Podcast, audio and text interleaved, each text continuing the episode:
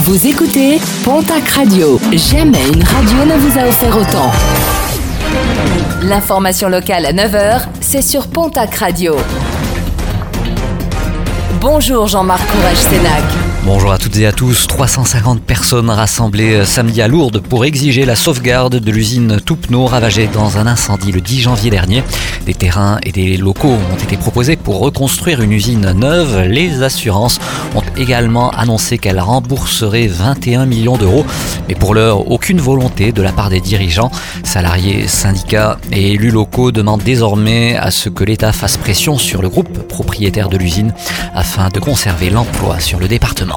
six cents à Tarbes, deux cent cinquante à Pau accompagné de cent cinquante motards, trois cent cinquante à Mont-de-Marsan, cent cinquante à Dax, trois cents à Bayonne et une cinquantaine au rond-point des Justes à Auch. Bilan des rassemblements des Gilets jaunes dans la région pour l'acte quinze de leur mouvement. Aucun débordement n'a été déploré.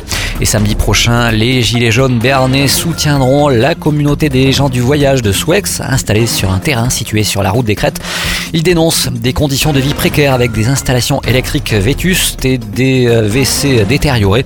Une manifestation est prévue devant la mairie pour exiger la construction de maisons. Les résultats sportifs de ce week-end avec en rugby top quatorze, la défaite de la section paloise en déplacement à Toulon, trente-huit à onze. En Pro D deux, les suites de la vingt-deuxième journée.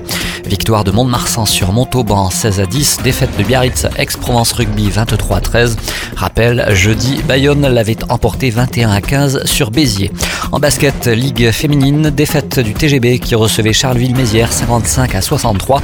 Fin de cette dix-septième journée ce soir avec Basketland qui reçoit l'équipe de Lyon. Premier rebond programmé à vingt heures quarante-cinq.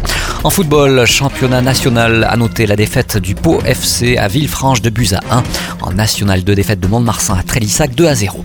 Et puis objectif, redonner de l'élan au tennis. En Béarn, aujourd'hui se lance le Téréga Open Pau Pyrénées, première édition du tournoi Challenger A T P qui se déroule au Palais des Sports jusqu'à dimanche.